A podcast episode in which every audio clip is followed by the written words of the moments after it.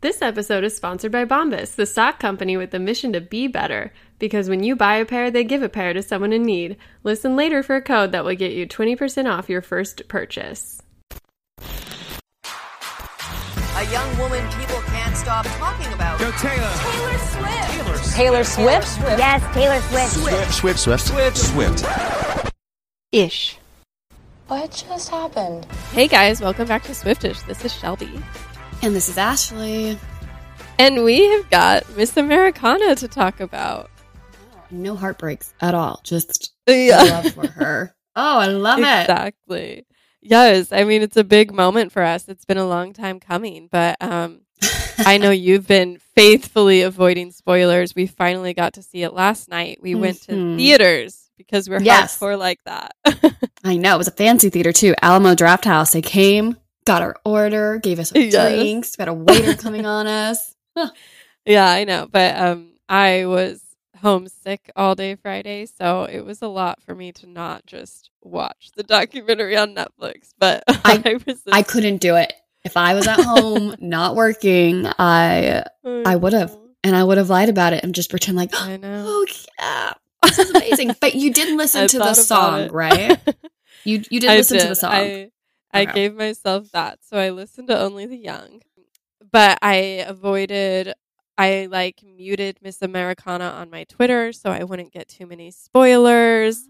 Um I was trying to go in with as much uh, with as little a bias as possible because obviously I had read like the Variety article and some of Taylor's Sundance promotion stuff, but you had faithfully avoided all of it, correct? I had, and thanks to you though. One of Yeah.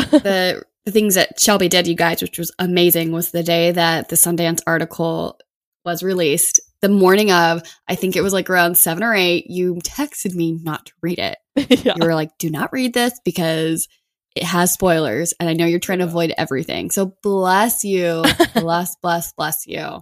Because it was I tempting. know it was yeah, it was a pretty spoiler heavy um Yeah. article. I mean, obviously it was all about the documentary and the premiere at Sundance, so it was to Mhm. be expected, but I was still a little surprised by how explicit it was like in this scene that I'm going to now describe in full. Wow. But, yeah. Did it ruin it didn't ruin for you, did it? No, I mean, first it's a documentary, so it's like hard Yeah. to ruin like spoils, you know? I, I know the it's ending. like a real life. Yeah, exactly. But um but it was like interesting to go in and watch the documentary knowing what to expect because it was sort of like I wonder if this would have hit a little different if I hadn't known like XYZ. Mm. Um but altogether it was still like a really fun experience obviously and like doing the movie theater thing um was fun. I don't think either of our husbands really knew what we were doing there cuz it's on Netflix but yeah, it's on Netflix, and Lance was like, "We could watch it at home. I just put the projector up, have them drive twenty minutes to our house instead of an hour and a half in traffic to Katy, Texas." yeah. But Swifties do what the Swifties things do. we do for Taylor. I know, Yeah. I know, and I really enjoyed the experience. We had um, two other friends who came with us who they're big moviegoers. She she's met Taylor back in like you know the mine days when she was sh- shooting that music video, so she likes Yeah. Taylor. She knows all of her songs, but she's not a huge Swiftie. yeah. But her and her husband came. Our husbands were there, and they left loving it, yeah. liking it, not hating it. What more can you ask for? yeah. And- the theater was packed, you guys. Even the front row nose, like not nosebleeds, the like the you're gonna The get like whiplash Yeah. was full.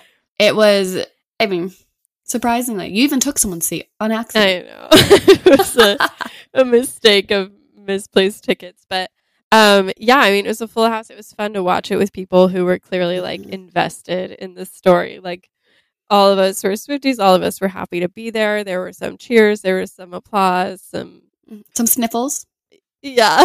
yeah, yeah. and some merch. I saw you guys with your merch oh, on. yes. Lover, reputation. It was, you know, you're like, oh, those, yeah. those are my people. If I didn't already know that they're in this theater with yeah. seeing Taylor Swift.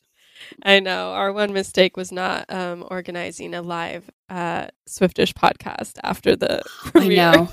A Q&A, right? Like, hey, Yeah. stay here. We're kind of a big deal. it. Yeah. My question is, and this is a little bit off topic, where were they during the Cats uh, movie? Because Taylor could have used Yeah. you. But okay, Yeah. random, random, random.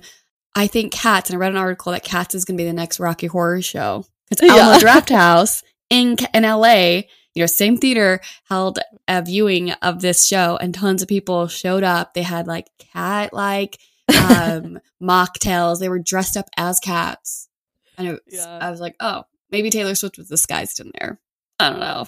Yeah, I mean Taylor Swift, funnily enough, in her Variety article, it started out by her highlighting like the cats drama and just being like, oh, you know, she was like, yeah, I'm not going to complain about this crazy experience I got to have working with these actors, getting to pretend to be a cat, singing mm-hmm. songs, working with Andrew Lloyd Webber. Like, it would be so inauthentic of me to turn around and be like, oh, this totally nutty movie was a mistake because I absolutely adored like making it, no matter how like wild it turned out to be.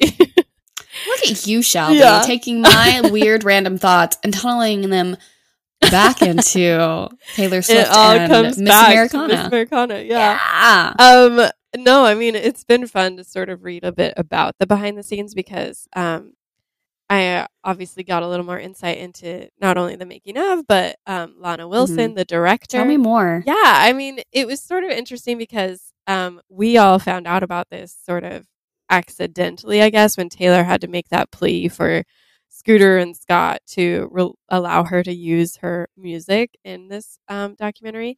And so we had sort of found out about it very randomly, but um, Lana had been brought on basically at the end of Reputation when Netflix had partnered with Taylor to do the Reputation tour video. They also Mhm. offered to do a documentary. Like they presented that idea to Taylor, and Taylor met with a couple different documentarians to try and figure out what would be the right fit.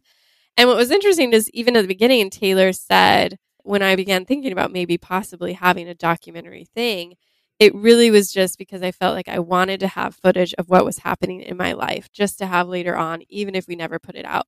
And so when she first met with Lena, she talked about this and was like, you have to understand, like, I might not ever want to put this out. I might not want to put it out for years to come. Like, you have to understand, like, that is my control over this is that I don't know where this will end up and how I'll feel about it when we're done. And so Lena luckily was like, yeah, let's just go along with this ride. Like, we'll see what we end up with. And her style as sort of a political feminist um, documentarian, um, she is very offhands. Like she's when you watch the documentary, you can see this, but she tries to be as invisible as possible. It's not a very invasive process for her, so there's not a lot of like you know asides and interviews and sidebars. It's a lot of just quiet camera work capturing these small moments. So she Mhm. was there from the reputation Mhm. end through the making of Lover and then happened to see this evolution of Taylor finding her political voice. And so, yeah. I liked how um Lana, Lena Lana. I liked how she kind of because we're so used to as Swifties having Yeah. Taylor tell the story, and that's what we had was in Taylor's uh, like a, a day in a life of Taylor, or like a couple years in life of Taylor, basically like going through everything. Um, and of course, she was there. She pro- she probably did prompt some conversation, like you know, the beginning conversation when Right. she's sitting down talking to her about like the journals. But she just uh, that fly on the wall, just really giving us an insight look and patching him together. She just, I think she did an amazing job with this documentary. She one thing that I loved that she said is um, one of the ways she makes sure her um, subjects are comfortable is that she keeps it a very small, like crew. Mhm. So it was just her and one to two other people in the room at a time. They were trying to keep the footprint as small as possible, and it was an all female crew. And so um, it Wow. made Taylor more comfortable. And then, but my That's favorite awesome. was well, actually, we did have one guy, but he was the assistant because I feel like it's important to realize that men can get coffee for women too. so props to her. I love yes. That's awesome. yeah. And like really props to like really to, to her to making yeah. Taylor feel comfortable in front of the camera. Cause with me, a camera in my face and like two or three other people, even though that's a quote unquote small crew, I would be very rigid know. and I would be very like I, uh, either like monotonic or just l- it sound like I'm reading something off of like a, a like a, a Right. flashcard behind the director. So it just she really got Taylor in that vulnerable moments. Like we had those emotional, heartfelt, personal conversations she was having with people, and she just she was there. Yeah, It was like she exactly. wasn't even She says, like, as a filmmaker, she wants to reveal the humanity and complexity and depth behind the headlines and the sound bites.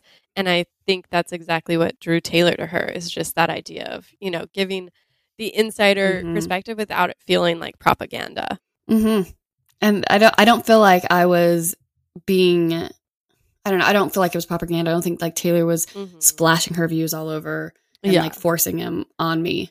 It was definitely. Uh, I know that I think you had mentioned to me before that a lot of Swifties were afraid that it was going to be like political propaganda. Like the whole thing was just going to be Yeah. her just talking politics, but it was more her finding her voice. And, yeah, you know, growing up her life. and yeah. who she is like today. very personal and not in a like, woe is me, like look at me, like why were you guys so mean Yeah, to me? But yeah. more like I have all this outside stuff happening to me Yeah. and I need to pro I needed to process how I was handling that and like having her talk about her growth. Not Mhm. in spite of, not because of, but just Mm-hmm. in the circumstances she has in her life. So we loved it. Obviously, the reviews were, I mean, good. Bas- basically, it came out of the um, Sundance Yeah. Festival with like an 85% on Rotten Tomatoes. Now that it's been a wide release, it's gone up to 90% and has been certified fresh, which means But yeah, what does that mean? almost everyone has given it good reviews and there's a positive level to it. That means it's fresh as can be. Um, and Miss Americana was trending worldwide. So Wow. Wow. That's just, and do you know how many people need to Yeah. have something trending for that to happen? yeah. Wow. So kind of a big deal. It's just amazing. I'm, and I, you know, the, like you said, the reviews were, were like, some people hated it, some people, well, not a lot of people hated it. A lot of people loved it, and a lot of people were like, "Yeah, this this is good." Um, New York Times said that um, Miss Americana is, you know, there's more to it. There's more in this 85 minute translucence of Taylor Swift, and more than you usually get with these pop star portraits. Um, they just had said that you know Taylor is evolving, and with that evolution comes a cost, and Yeah. she's she's willing to pay it. Um, you see a woman who, despite having once recorded an album called Speak Now, never felt it was her place to say anything. Wilson captured Swift's convincing turning point, ready perhaps to say a lot more. Yes. But of course, there's some negative press, as is to be expected. Pitchfork, our Mhm. absolute favorite, Yeah. um, came out with a headline Taylor Swift can't escape the pop star bubble in her Netflix documentary. And they said, This is a film about Oh someone who will never have to work a traditional job and who paid for that privilege by skipping over some of the life lessons most of us learned in our teens and 20s. Which is just so smug and just like totally misses the point. Well, exactly. I the first thing I thought when I read this was, did you watch the documentary? Did you watch the end of the documentary when she talks about how celebrities are kind of frozen at the age that they become famous? And she talks about having to grow up. Like, you know, this whole documentary is her realizing she needs to grow up. She's just, she's not that 17 year old girl who, Right. you know, just wants to be a good girl and please everybody. She's had these life experiences that, you know, we can't even, like, she, she has such a hard time even, oh, I can't even talk about this without getting upset. I, I, it's a lot of feelings. I, I know. She says literally in the documentary, I had a lot of growing up to do just to try and catch up to 29. So it's weird that Pitchfork would be like, see this thing she Yes. admits, like, I'm annoyed by it. It's like, well, we have to allow people, Mhm. especially women, to find their voices whenever they find their voices. Like, you can't have this too little, too late mentality when it comes to growth because otherwise that just no. robs people of the continual opportunity to grow as we should all be doing you know so it's like Exactly. it's like why are we trying to decide that like no this doesn't count because you should have learned it at 20 and i'm mad you didn't so i hate you you know it's just like childish oh my gosh. I'm still learning lessons at 33 that someone probably Yeah. learned at 24. You can't tell someone when they're Yeah, going to learn a lesson. and Like, i mean that's ridiculous.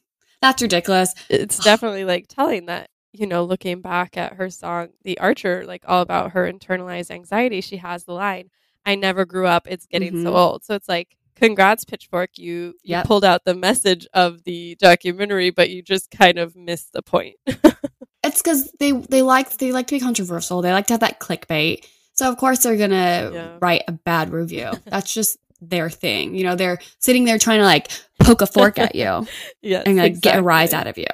Whatever. So we did get some people who were saying that like, yes, Taylor was being quote unquote vulnerable, but she kind of kept us at a hand, like Mhm. at an arm's distance. Um, Variety had said, watching the movie, you know you're getting a controlled and standoff confection of pop diva image management, one that's gonna leave that's gonna leave anything too dark or too messy or random. Um, they're just gonna take that off. Yet, what matters is the things that we do see ring true. In Miss Americana, the vision Taylor Swift presents of herself is just chancy and sincere enough to draw us in. Um, and then AV Clubs, uh, they had said Taylor Swift tiptoes around something real in the Netflix documentary Miss Americana. But they said whether this is really, whether this book is really open and whether it reveals the real Taylor Swift or not, Miss Americana is convincing, positive, and enhancing nonetheless. And then Yahoo Music, which completely agree with them, says Miss Americana is an insightful, uh, is an in, as insightful a pop artist documentary as you could hope for. But by keeping some points private, Swift reminds us that we'll never really know the whole story, and really, what gives us the right to? Yeah. Amen. It was interesting, like watching the documentary and kind of feeling that. But then Cosmopolitan said something similar where they're like, the public has felt entitled to Taylor Swift's life since she was 17, but she doesn't owe us anything. It seems like she's figured that out and that the key to her happiness is keeping stuff to herself. This documentary made me respect that decision, which I think is exactly what she wanted. Yes. And so it worked, you know? Mhm. Oh, definitely. It definitely did work. And I, I think like, she's talking about, like I said before, things that are are headliners that everyone has really talked about, clickbait. People have trended. Like she talked about all these Mhm. big moments in her life that everybody knows about. Yeah. She gives us the insight she wants to. She allows Yeah. some of the private moments, but it's like I Rob and I were talking about this on the way home. It's like, yeah, she like made a documentary about how she can do and say and share what she wants without caring what people think. Mm-hmm. And she proved that by making a documentary that showed exactly what she wanted and left out exactly what she felt like. So it's like she's she's saying what she wants and she's showing how that looks. And I think it's good that she did that and it's powerful that people still responded to it. Cuz like, you know, it's a well-reviewed film Yeah. and I think it'll continue to be a well-regarded and important part of Taylor's career. Definitely. I've already watched it twice in the past 12 hours. Um, and one thing that you know she's learning, like we said, she's learning all these life lessons, things that she she had to go through through her like her early twenties, and right now she's decided that she wants to keep things private because that that's the best thing for her. Um, she's grown up. She's keeping her relationships more private. She keeps she's keeping more of her um, family life more private, which I think is the best decision for her. Um, yeah, no, I mean it's a, definitely an interesting documentary with a lot to cover. Um, but before we get into that, I think um, we Mhm. have a word from our sponsor, Bombas Socks. We do. Um, so we were talking about New Year's resolutions last last week, and one of my New Year's resolutions is to love my body more and to treat it better. And one way is that I am starting to have more healthier vision of my body, and that also includes eating right and working out. Um, you know, it's always hard to do, and you know, I work so much, you work so much, it's never easy. But Bombas socks can't change that, but they can make it more comfortable. So if your New Year's resolution is anything like mine, you want to get active, you have to start by getting these socks. They can keep up in every step of the way. Yes, I love that whatever you're planning, whatever activity you have, whether it's running, hiking, mm-hmm. cycling, they have a pair of socks for you. So all these performance socks are made in different styles from basketball, tennis, golf, or just sitting around at home. They're made with a lightweight poly blend, which means no matter how hard you're working, your feet will stay cool, dry, and comfortable, never sweaty. You do not want the those wet socks coming out of your shoes because Yeah. that is gross.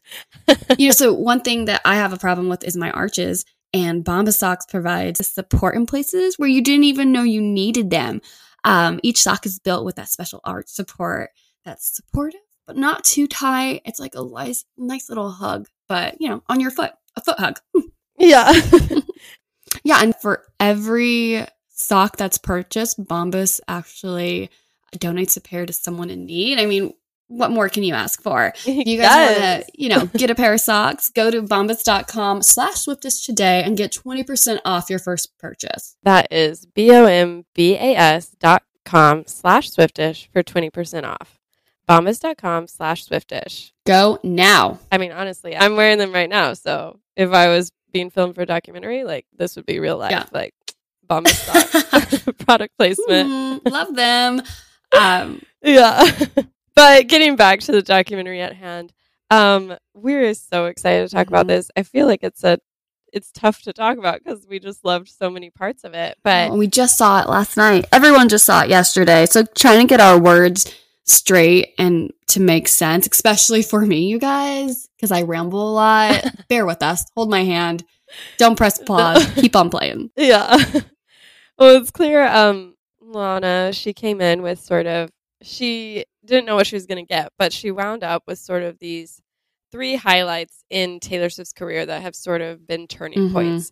And those are sort of positioned in the documentary. So you have the moment at the 2009 VMAs with the Kanye interrupting her and just how that affected her psyche and what that motivated her to do going forward. And then there was this moment where she wins the 1989 Grammy of the Year, Album of the Year, but she ends up feeling super alone, has the Taylor Swift is over party, and just what that did for her mentally, where she went. And then again, the sexual assault trial and how that motivated her to find her political voice. And so I think looking at the documentary with those three sort of chapters really shows her growth as an artist and as a human Mhm. who's just, you know, like we said, trying to grow up. Definitely. And what I just saw, I just read something somewhere that um, like the adolescence age used to be 10 to 19, and they just raised it from like 10 to 24. And it's just really Oh, nice. interesting because your mind is still developing and growing, and you're learning lessons based off of the experiences that you're having. And then you have Taylor Swift at 19 at the VMAs with Kanye West, you know, just kind of slamming her music video and saying Beyonce won. And then you have what you perceive in your mind tons of people booing you. It's just yeah. for such a formidable experience and moment in her life at the beginning of her career with someone who just derives so much validation off of people's uh, Right. you know their you know their acceptance and their praise Their praise. Yeah. it just shapes your career. I think that's what was interesting is the first part of the documentary really does focus on her admitting this mentality where she craved validation. Mhm. She loved the applause. That's what fueled her is like being approved of. And so she did have that good girl image that she wanted, that she projected, that she needed to feel accepted. And so I mean, that's something that I can relate to, obviously in a very different way. But I think women, in a lot of ways, are trained to be the good girl, Mhm. to not make a fuss, to to enjoy those pats on the back, those pats on the Mhm. head for doing a good job, for being the quiet, polite, always looking like proper and whatever.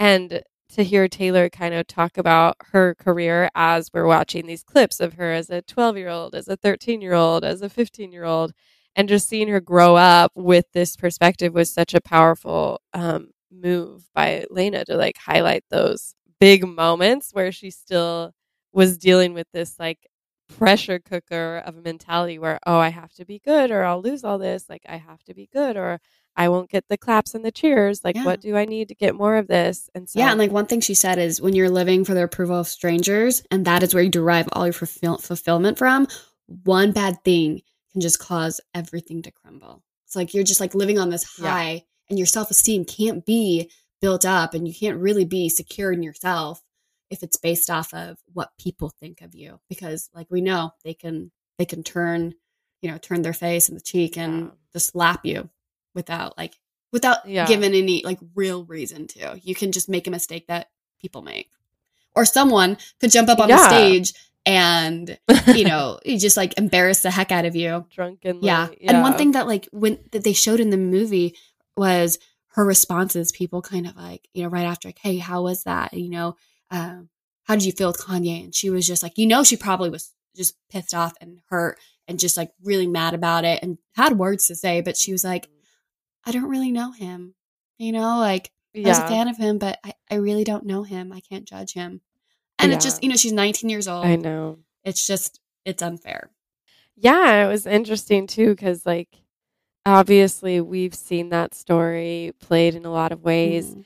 Taylor herself was like, I wasn't sure why Lana wanted that at, at first. Like, I really didn't want to feature that Mhm. again, but Mhm. it made sense as she highlighted it because just that idea of her sitting up there, like, obviously, we think of the moment as sort of this laughable, like, OMG, Kanye, you're such a monster. Like, you're a jackass. Like, everyone was Team Taylor. But for her on that stage, somewhere she'd never been before, this was like her first major awards. She'd never been to the VMAs. She wasn't really in the pop circle. And to hear booze Yeah. from her place on a stage, like, of course, that would psychologically mess with her because she had no context for what was happening. She was like, oh, they're booing. They must agree with this man they all love and have accepted and don't want me here as an outsider. So I think that was a really interesting um, insight into that moment for from her perspective that we haven't seen before. And looking back at it, it's it's we see Taylor today, not as like a 19 year old, and it's hard to be like, oh Taylor, come on. You know, a lot of people who aren't Swifties or who really don't aren't invested are like, oh yeah, like poor Taylor. You know, they, and then they just kind of like rumble off of it. But then like after this, she says that this moment was a catalyst for a lot of psychological paths that she went down, and that none of them were beneficial. And it kind of pans right after that to her sitting at the Grammys in 2000 or I I don't 2012 I think singing All Too Well and it just kind of like yeah. everything you know, just fueled her to get there and you just think about you know the guy she was dating you know um the decisions she was making it was all in order to get that validation from people it wasn't to really yeah. fulfill herself. And it just, you just kind of think of it and just clicking to all too well and just, you know, thinking about the, that moment at the 2000 and, you know, at the, at the Grammys and the VMAs, it's just like, oh, you know, I don't know. Like, what if that didn't happen? The 2009, like, where would she be at? Just, it's hard to think about that stuff. Yeah, I mean that's what's interesting is um, Taylor admitting like every loss has driven her to be more, to do more, to try harder. Mhm. Like the documentary opens with her finding out Reputation wasn't nominated for Grammys. She's very emotional about it, and she's Yeah. like, "Well, I just have to make a better record." And Tree Paine is like, "Reputation was a great record," Yeah. but Taylor in those moments can't process that because she's like so fueled by that validation. And we all know how she felt when red lost Yeah, the grammy. yeah. she revealed it in her diary that she was just like so sure about it. She was so confident. And then she knew that she had to do something bigger better sonically cohesive whatever it is. And so she's constantly trying to upstage herself which is which is obviously like a great thing because she's a great artist. She has a great work ethic but it's also like this documentary Mhm. highlights but at what cost emotionally and psychologically is she like running for this like Yeah. She's just this so dopamine hit of approval she's so sick of running as fast as she can. You know, like Yeah. she would she would get that Grammy if she was a guy. Like if the guy if a guy was making all these these moments and these hard punches, she would get that. And what's so pivotal is that the Grammys the uh, nominations were released like November 27th, and then it goes to her being in theaters the next month you, because she has the green and red um, nail polish on her hands writing me. And then she's in like because you see all these different things that we saw during christmas time that year when she was performing. She was in like that plaid sweatshirt when she's meeting with her team being like this is how many songs we're doing. This is what we're doing. This is where we're going. She's already thinking and like planning how is she gonna how's she gonna do better next time. Yeah, which is something I wish um, they'd focused more on because that was like the beginning thought, right? But by the end of the documentary, we know that one, she's not doing like the tour stuff as intensely anymore. She doesn't want to want the validation as much anymore. Mhm. I mean, she just sat out of the Grammys this Yeah. time because of whatever reason. So, like, clearly something shifted, but I feel like the documentary didn't highlight exactly what that turning point looked like in her day to day life. Like, I would have loved more footage of her, you know, Yeah. realizing, like, oh, like, I do want to continue to work hard, but you know what? I'm not going to do the big tour for Lover. Like, I. I do want to make this big album, but you know what? I'm not that thirsty for awards. But which like surprisingly, we had talked about the Grammys last year and we were like, we don't even know if Taylor submitted anything for the Grammys. You know, Taylor kind of during Reputation kind of had that persona that like she doesn't really care. She's not doing any interviews. She's not talking to anybody. So I had just thought she kind of that that's when it started when she kind of detached herself from needing people's validation. But then in this documentary, you see that it's not during Reputation. It's actually the fallout of Reputation that she kind of starts being like, I don't need that validation. Yeah. And it was also interesting because uh, the documentary then goes into her, you know, she's talking about loving the validation, always needing that, being driven by that. And then she has her winning album of the year for Mhm. 1989, her second time. And she says she's on this high, and yet she looks around and realizes she has no one to call, no one to like share this with. She doesn't know like where to go from there. And that was like, first of all, like major Calvin shade. Like, I know. That's the first thing I thought too. I was like, uh, she was dating Calvin around that time. Yeah. I mean, I'd like to thank Adam for that. Like, you know, that came after the album of the year Grammy moment, but Yep. clearly that relationship was a lot more toxic than she had us believing with her social media and her lovey dovey um, award show appearances because she did feel so alone at that and she had no one she really wanted to share that with. But then, of course, as we know, that 2016 win was almost immediately shadowed by the Taylor Swift is over party, which Mhm. is sort of the middle of the documentary, this big moment, sharing the tweets, the headlines, the um, turning point with all these newscasters talking about how much they hate Taylor Swift, and her having this like moment of like disappearing, which we all thought she wanted to disappear, but Mhm. she says in this documentary, like, I disappeared because I thought that's what they wanted, yeah, which is sort of sad. I think something too that we need to discuss too is right before she talks about this, um, she's she's leaving her apartment and she gets into the car and she she pulls up a photo and she starts of like herself and she starts talking about her relationship with her body and her relationship with eating. And she was saying I, she, she can't look at photos anymore because she gets triggered and she wants to be healthy. And she used to like do all these shows like pre rep era where she was she's like oh you're supposed to be exhausted after these shows. You're supposed to be not not like hardly being able to move. And she's like uh, that that she was way too skinny back then. And she to the point where if anyone said are you eating enough? she got defensive and she was like of course i'm eating enough. I'm just working out a lot. And she said she you know she did exercise a lot but she just wasn't eating. And she goes on to talk about like the double standards that like you know if she's super skinny she doesn't have an ass and that's not good. But if she has an ass she can't have that flat that um that flat stomach. And she's saying it's Yeah. effing impossible with all of these double standards. And one thing that i really really liked and i need to incorporate this in my life is that you know like she says no we don't need to do that anymore. She tells herself we're changing the channel in our brain. You see a photo and she doesn't like herself. She's like we need to be healthy. We need to be healthy. We need to be healthy. And that's just one thing because i've struggled with like my you know with similar issues that, that she had just with my whole like body image. I'm like i need to be more like that. And just one thing that really kind of like tr- i think like really hurt her was people are always bashing her on her too on being too skinny Yeah. I thought it was really a powerful moment too because obviously we've talked about that a little on our Mhm. podcast just like and like I was thinking about it too because I have always looked at the 1989 Taylor and just thought she was so gorgeous. me too And I've like I've always been like, man, I wish I had that body. And like I think it was interesting watching her talk about having to change Mhm. her um mental like just loops she goes through. And like we have to do that too because we're looking at this woman who is clearly struggling with health and thinking like, oh man, that body, like that's what we want. Because that as a culture is what we're trained to think is possible and that we should have and like blah blah blah. But it's like that is an unhealthy image and like Yeah. I think it's true that we all have to rewire our brains and like I can't like hold on to these photos as like, oh, dream vision board, like my Yeah. future body because it's like Mhm.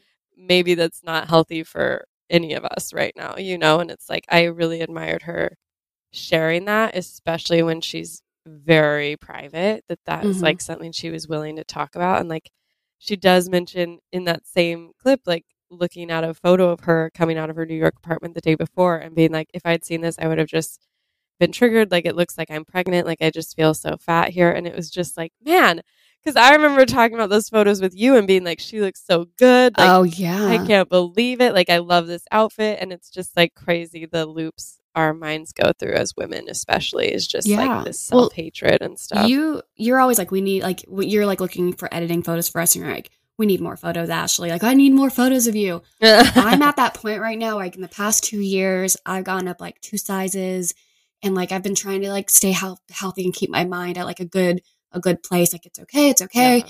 but like I see photos of myself someone commented I'm going to get a little sorry Oh. Someone commented on a photo of me on Facebook just sweet old lady and No. she had said are you pregnant Yeah.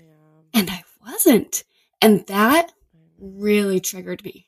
It was just, and even right now, like it's a year ago, right now I'm thinking about it, Yeah. but like I shouldn't let that get to me, No. You know? So No, it's tough. I like started crying during, like a little bit like teary eyed during the show because she mentions like, you know, going to a size six and that's what I am right now. And that's not mm. big at all. But like in my mind, I'm trying to be like, I need to be back to size two, back to size zero. I can't fit into my pants. But it's okay. I'm healthy. It's good. So Oh, girl, I love you. thank you. You're like, gorgeous. thank you. I just need to be like more confident. So we're gonna take more photos. I'm gonna love my body. My we're not thinking that way anymore, you guys. We're not thinking that any way anymore. yes. Which, like, ironically enough, one of the comedian Nikki Glazer, who she's she has Yes. a a clip saying she's talking to someone. She's like, she's too good. Talking about Taylor, she's too skinny. It bothers me. All of her models are friends. Oh, it's like, come on. Yeah. And so she she posted a photo yet yesterday with a photo of her in red, and she was like, "Unfortunately, I'm featured in this in this documentary." And she was like, "Anyone who knows me, you know, she's obnoxiously obsessed with Taylor Swift, her music, her career." And when she heard that, she just she just was horrified. You know, it was from five years ago. She said in a shitty tone, and she said. She said, This quote should be used as an example of projection in Psych 101 book. If you're familiar with your with her work, she's openly battles an eating disorder for the past 17 years and she was probably feeling found that day and was jealous and it's just you know she she, she needs to apologize you know to someone who means so much to her. You know she's gotten a couple death threats from swifties you know which you know she's a huge Swiftie. And she's you know she's just she wants taylor to know that you know how much she means to her. And then taylor responded and said wow i appreciate this so much. And one of the major themes uh, about this doc is that we have the ability to change our opinions over time, to grow, to learn about ourselves. I'm so hard, sorry to hear you've been struggling with some the same things I've been struggling with, sending a massive hug. So, you know, it's just, I know. it's I just- loved that. Me too. I was like, Taylor. It's a nice moment because again, was. it is like such a documentary about growth and like I think it's very very easy to look at celebrities with a very jaded perspective and just mock them, deride them, like Mm-hmm. poke fun, roll our eyes at their problems. But like it takes a lot of balls to be a public figure and to be vulnerable exactly Mm-hmm. because of that criticism. And so I think this documentary does a good job of not playing the victim, but just showing like, yeah, I recognize my flaws just as much as you guys do, and I'm like trying to work through it. And so like, Mhm. please give me a little grace as I do that. And I think um obviously you see that a lot with the Taylor Swift is over party where um you know that was this tough. Like she talks about this in this and like saying you know how many people have to be tweeting that they hate you for that to go number one mm. worldwide? And there's a clip of her crying talking to her mom about how hard it is to like shut down that like negative energy sometimes. She talks about how she's jumping through hoops constantly like she can't win if she says something she's calculated if she doesn't say anything she's privileged or whatever. And i think it's just like that mind game of being outed of the one thing that gave you validation was truly like life changing for her and it didn't Mhm. start out great No. because obviously that was the time that she met Joe and she decided to to sort of just run away and have this very private normal life with him. Oh, and the part with Joe. Yeah, we got a little bit of Joe. What did you think? It wasn't enough, but I understand. I completely understand why, you know, the, like she she begins it with being talking about Joe that they've decided they want to be private. But just the little bit that they showed us, like them hugging after the show, um, her singing to him. I, I I don't forget what song it was. Was it gorgeous? Call it what you want. call it what you want, and then she mouths "I love you," and then she points her her toe at him when she's like singing about him. Oh, It was just like celebrity name. that is so true. Toe. like it was just really sweet to she gave us a little bit. She knew her fans wanted just a little bit. yeah. And she gave us just I know. that.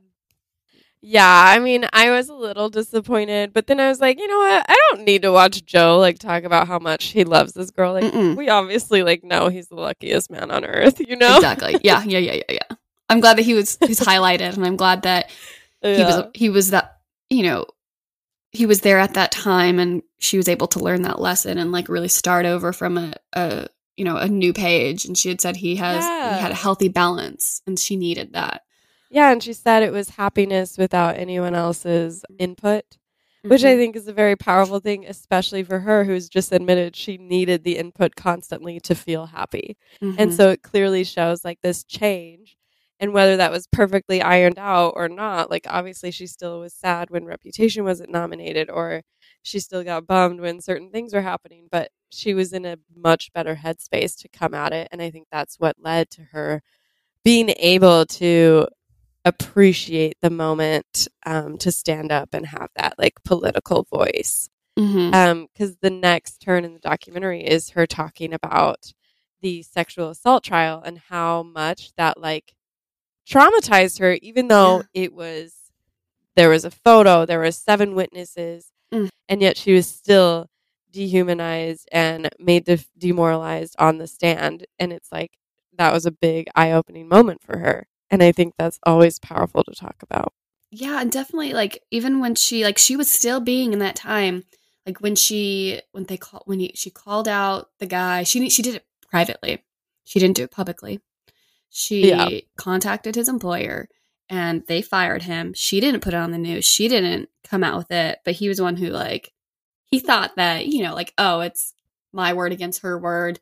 You know there's not enough evidence. I'm going to show this little girl you know put her in her place. Yeah. and it's just like gross she was saying she didn't sense any she didn't like even winning she didn't sense any victory because Mhm. the process was so dehumanizing it was like people like well why didn't you scream why didn't you say something then why didn't you do this why didn't you do this why didn't you do this and it was like you're not going to understand because you weren't in the situation and it was like all these men Yeah. telling these, this to her Yes, I loved that. I mean, that was a big moment in like in the general public's perspective on Taylor too. Like I remember when that trial was happening and people were finally like, "Wow, look at Taylor Swift. She's so well spoken." I'm like, "Guys, get over yourselves. Like Mm-mm. she's been this way forever, but you guys are just respecting her now." But that's great. More power to you. Happy to that you see what we see, i but know I think it was like it was really beautifully done in this documentary where it was just like she just frankly admitted that she'd never had to think about it before,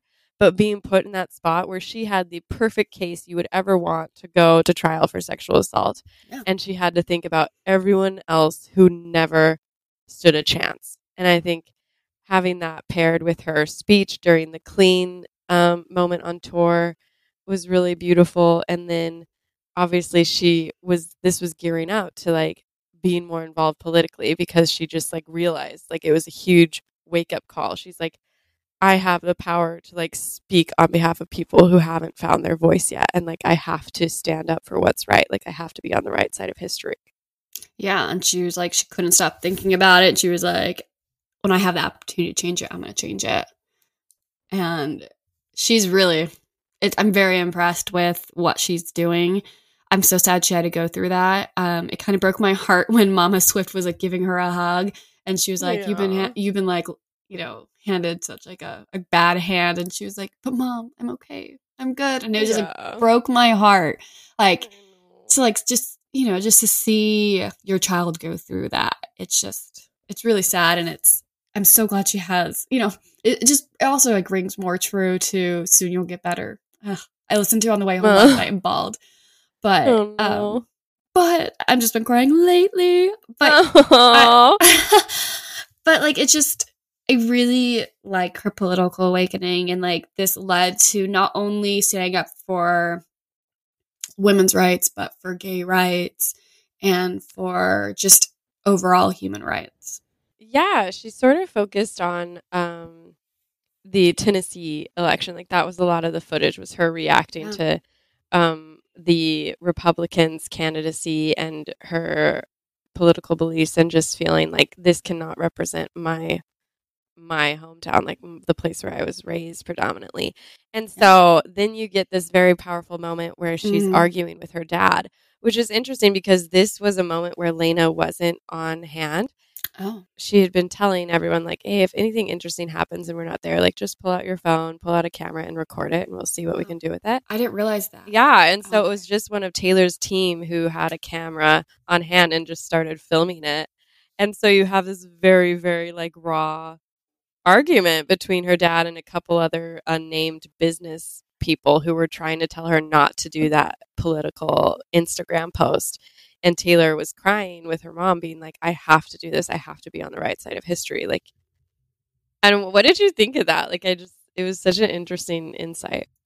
So I just watched it again because, like, when I'm seeing it in theaters, you kind of don't like you know that there's an English guy talking and you know that there's an American guy and she says dad and you're like okay like there's three there's obviously three guys because you see her dad and two other guys so you don't really know who's talking all at once especially the first time so you're taking it all, all in and so I watched it today and I watched it with subtitles and so you could see man in parentheses when the other people are talking and then Scott her dad mm-hmm. and it kind of made me look at the whole situation a little bit differently from his point of view, not from her team's point of view. Because her team, those guys were arguing, being like, for the past 12 years, we haven't gotten involved.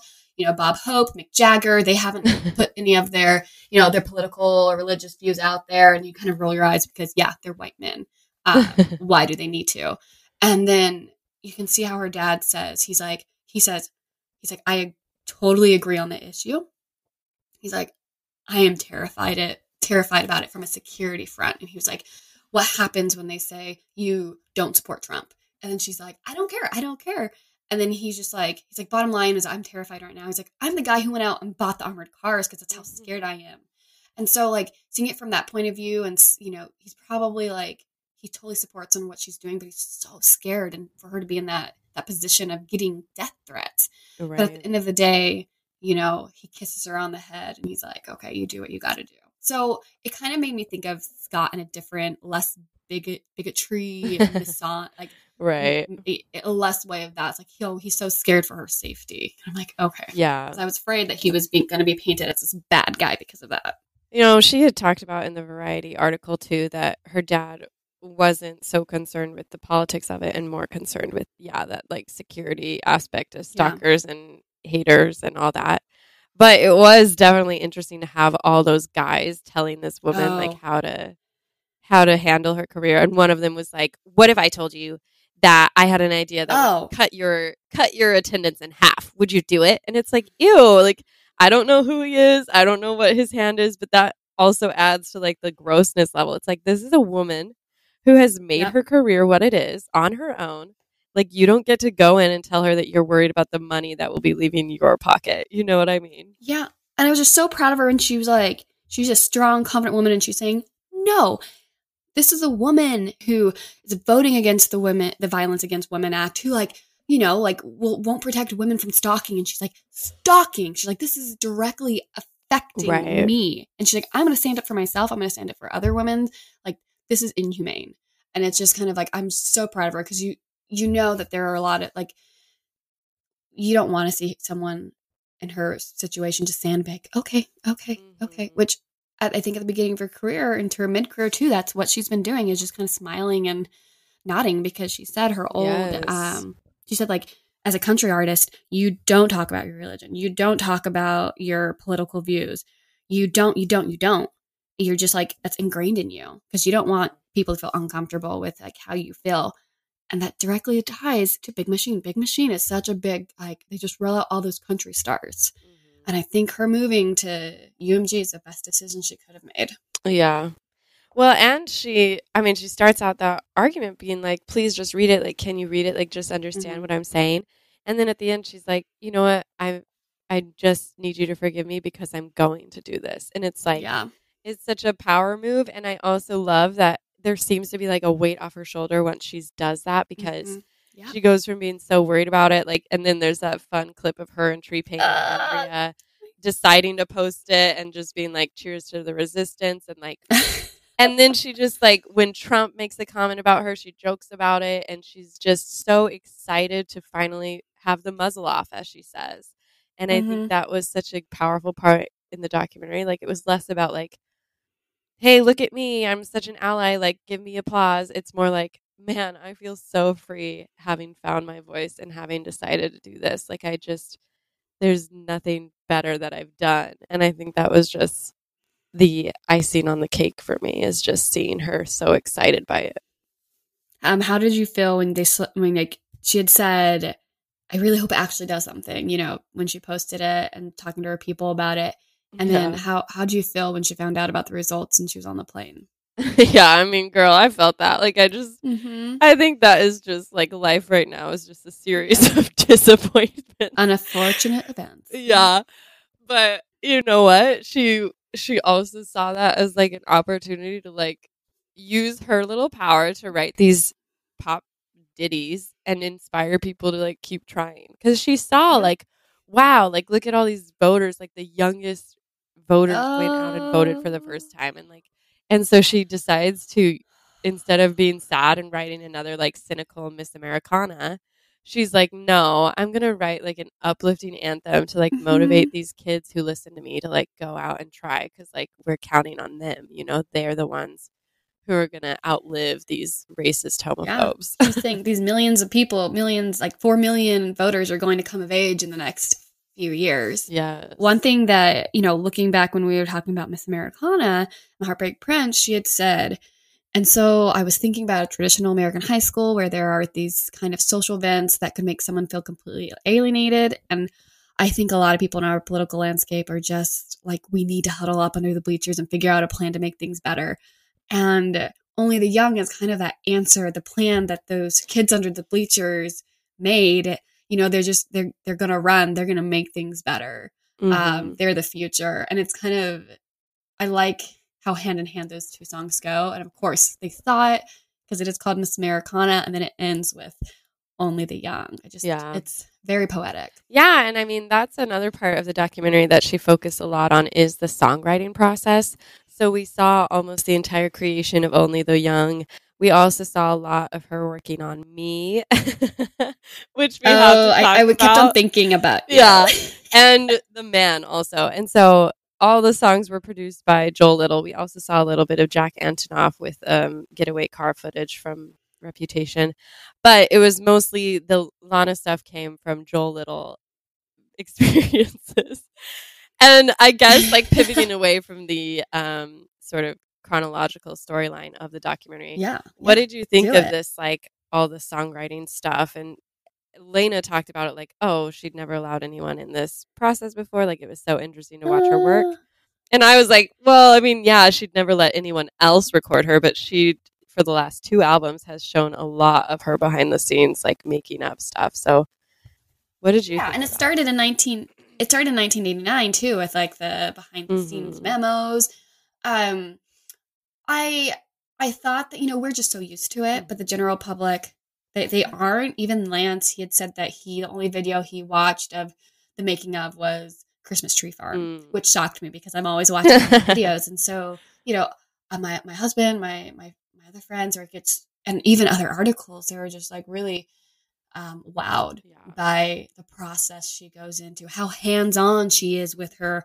her writing. I think that's something she really wanted documentary. Yeah. People, even up until like even this album, people are like, no, no, like that's just the narrative. Taylor just Mhm. produces all these pop these pop um albums. It's it's more of a what is it? machine. uh, It's it's a machine that pops it out based on what people like. It's not really her. Maybe she has an idea or two. So this, I, I really liked how she put that in there because Swifties know. Yeah. because we're Swifties, we know. Yeah. but the general public, no, they don't know. The locals, yeah it's annoying that this is something she's been saying for years but it takes physical footage for people to finally believe her but um yeah, it was definitely fun for um to see like her brain work so fast writing the man she comes up with like an entire verse for Only the Young in like a 20 minute session. so it's like pretty cool to watch it in real time. I Mhm. was sort of interested in the me angle of it all because me is sort of positioned as the song she writes in response to her letdown with The reputation. Grammy. Yeah. And she also talks about it throughout. Like it's the one that's featured throughout as like she says at one point, like, oh, I just I love the idea of like little girls singing I'm the only one of me. Mhm. And you see like Brendon Urie come in. We all know I do not love me. And I was No. I was thinking about this. I felt a little bad, right? Like clearly this was like a Mhm. cleansing balm for her and I just Yeah. hated it. I think it was interesting though because watching the documentary, I like the lyrics a lot more than I like the production. I think the thing that ruined it for me was the cheese factor of like everything Joel Little did with like the marching band and the like cacophony of cheery, chipper music. Because I think it Mhm. could have worked better if it was just her a little bit less like cotton candy and maybe without Brendon Urie. But I don't know. I mean, I like just with the piano. Did you like? yes. Did you like the piano? How she said it kind of sounds sad. Did you? Would you have preferred it? Yeah. I mean, it. Well, I didn't need it to sound sad, but I just think they could have taken it in a much different direction. And Yeah, this is something yeah. I noticed in all of his work: is Joel Little is a yes man. Like I don't think he has a single real opinion around her. I think he said yes to everything. He's what Taylor's people think Taylor yeah.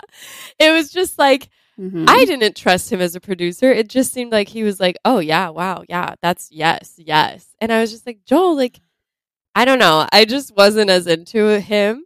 yeah. But I also just was like, I was thinking about me, and I was like, man, having her so invested in this song, I would have loved more footage of her when she realized no one liked it. oh, I think that could have proven a point either way when she's like, oh, I realized I don't need validation. yeah. Is if this one thing she turned out was like so damaging to her, I would have loved that human moment. Or if she was like, yeah, I still love it, I would have loved to see that, like proving her yes. her word there. And it's interesting that they left all that out. Like, I think that was one thing that was missing for me. If you're going to talk about me, then you have to talk about the, the like resistance towards it. I think that's yeah. I really think that would have been a great pivotal moment in there. Just kind of like because you see how much she cares at the Grammys, and then it'd be great for her to be like, I still like it. Yeah. take out this one part because I don't care about that one part, but I still like it. yeah. I think it's like hard, right? Because I'm a huge Yeah. Swiftie and I feel bad that Me she too. clearly was saddened probably by this reaction. Yeah. I think that would have been a very interesting part of the story. And I wonder how she did react. And I think that is my one criticism, I guess, of the documentary is I feel like for whatever reason, the style or personal choices where I was like, I was left wanting more. Like even the beginning where Taylor's talking, she like goes into her team. She's like, Hey, we're going to have 15 to 16 songs on here. At the beginning, she's talking to Joel about how she has to plan her life two years ahead because of tour and stuff.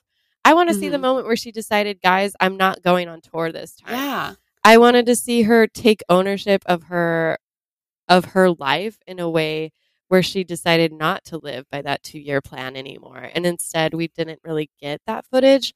We just got like I don't know, little glimpses um but none of these like power moves that I kind of expected to see. So, I don't know, I guess that Like was- more of the power moves of her talking and sitting talking about her politics with her team. You wanted more. Yeah, I wanted more action shots, I guess, of Yeah. like her Yeah. behind the scenes stuff because that's so interesting to me. Like, as a huge fan, we've seen a lot of this. We know how she works in the studio. We know how emotional the 2009 VMAs were, how emotional the 2016 was. But I wanted to see more of like, hey, I'm working this room. This is what the cover is going to look like. Hey, I really want to work with this artist. Like, let's make this happen. Actually, I'm not going to go on tour. We'll do this opening. Like, this is why.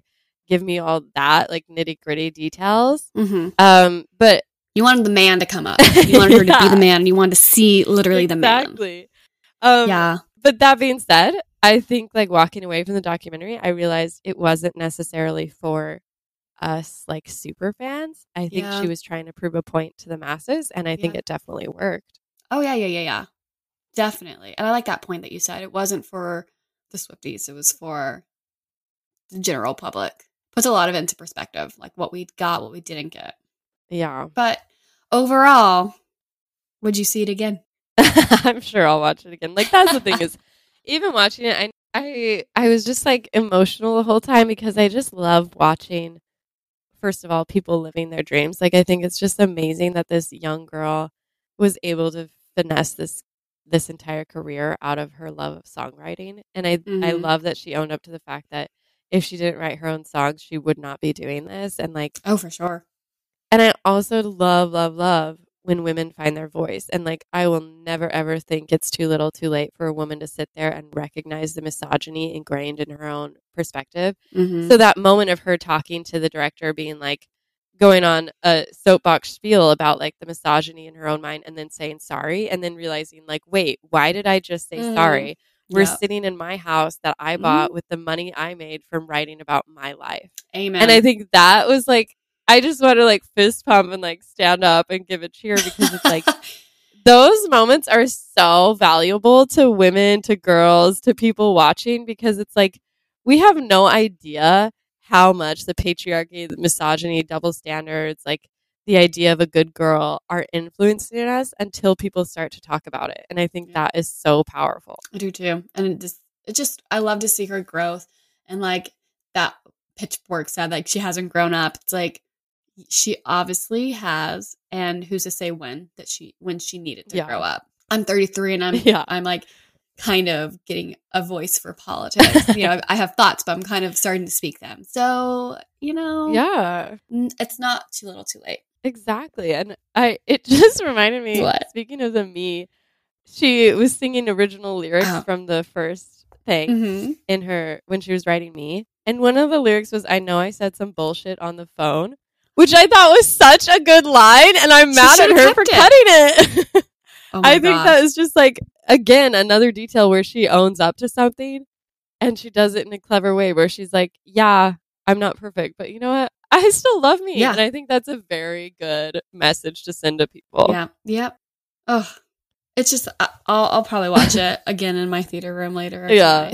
Yeah, no. I mean, there's a lot of delightful little hmm little breadcrumb moments like um her her cat. Oh my gosh, her cat um eating on the Yeah. table. I Yeah. my friend next to me was like, ooh, but I was like, if so if Pablo and. Timo could eat on the table, I would let them. They're just too big. Yeah. Her cat in the backpack, love it. Just I love her. Oh my gosh, the opening with Benjamin Buttons yes. walking, and uh, bless Meredith, we got one footage of Meredith. Yeah. She was there for an important moment though. She was. Um she was the Grammys. yeah. Yeah. And I think it was just like it was a very humanizing film. Like just like these dumb little things like her admitting she'd never had a burrito until she was 22. Like who does that? But it's just like interesting stuff and like oh, I think she had a burrito. She said two years ago, oh yeah, that's right. Yeah. Yeah. Yeah. and I think Like that- who I think that introduced her to burritos? I want to know. Well, I think it came a lot with probably because she wouldn't let, her, let herself eat burritos because they're yeah. have did you have Yeah. that one clip where she's asked for Taco Bell her mom says no so it's Oh like no. so she's probably always wanted a, a taco Yeah. or a burrito I think that like just that alone with her like e- eating a burrito and saying two years ago she wouldn't have ate it it's like you can even eating a burrito shows how far she's come to love herself yes. With a chip in it I'm like Taylor don't get a cheesy gordita crunch or a crunch wrap Yeah. supreme from Taco Bell. There's lots of joy to be had. Yes. Yeah. yeah. I liked it overall. I think it was a good it was a great film and it was different than I expected. Um both in good ways and I guess like I mean, I don't want to say disappointing, but like yeah, I I kind of wanted a little bit more, but I think all in all she did a good job of doing what she wanted to do, which is Yeah. showing exactly what she wanted to show in a way that still felt authentic. Yeah. we didn't deserve any of it, but she gave it. Yeah. to us. exactly. So I'm glad too that the general public recognizes that and it's not like a oh, why didn't you show me like weeping and wailing and gnashing of teeth? Like this isn't real until I see you in pain. It's like they were like, Oh, you know what? I guess we can leave her a little bit alone, you Yeah. know? I'm glad that we all came to that census. It's great. Yeah. It's great. But also I just have to say, like, What? Swifties who are now because I've seen a lot of people going through because they show a lot of the Taylor Swift is over tweets, but they blur out the like usernames. Oh no. But Swifties have still gone No. and through like search functions, found out who tweeted Oh. what, and are now harassing these people four years later. It's like that is not the point she was making. Like, That's come on, Guys, like just that's the tea of the week. yeah. And like even Nikki Glazer, who's like, yeah, I've gotten some Swifties telling me to go kill myself. Like no. that's embarrassing for Taylor. Like she does not want her fans to be these say Yeah. these like no. very aggressive like bullies. You know? Come on, Swifties. We can do better. Yeah, just rewatch like Taylor Swift and her cat gifts and let go and move on. You Yeah. know, because Taylor Swift clearly has. That, that we weren't going to do a T segment, but that's the T segment. I, I think, know. right? Yeah. It, it always there just happens to be tea. Yeah. With Taylor comes the tea. Um, yeah. But I really enjoy talking about Miss Americana. I could probably continue going on and on Yeah. and on. But you guys, just thank you so much for listening and let us know what you guys think of Miss Americana. You can email us at switchespodcast at gmail.com or DM us. Yeah, we're at SwitchishPod13 on Twitter and at Switchish Podcast on Instagram. So fun times Mhm. all around. And definitely feel free to leave us a review. It's a great way for other Swifties to find us. Mm-hmm. Uh, you can do that by going to iTunes or Apple Podcasts, scroll all the way down, and leave us five stars. Tell us what you think. Yeah, we want to know. Um, but until next time, I'm Ashley And I'm Shelby. and Taylor. All hail Miss Americana. yes. I didn't know what I was going to say until Cheers then. to the resistance. Oh, yeah. Oh, that's even better.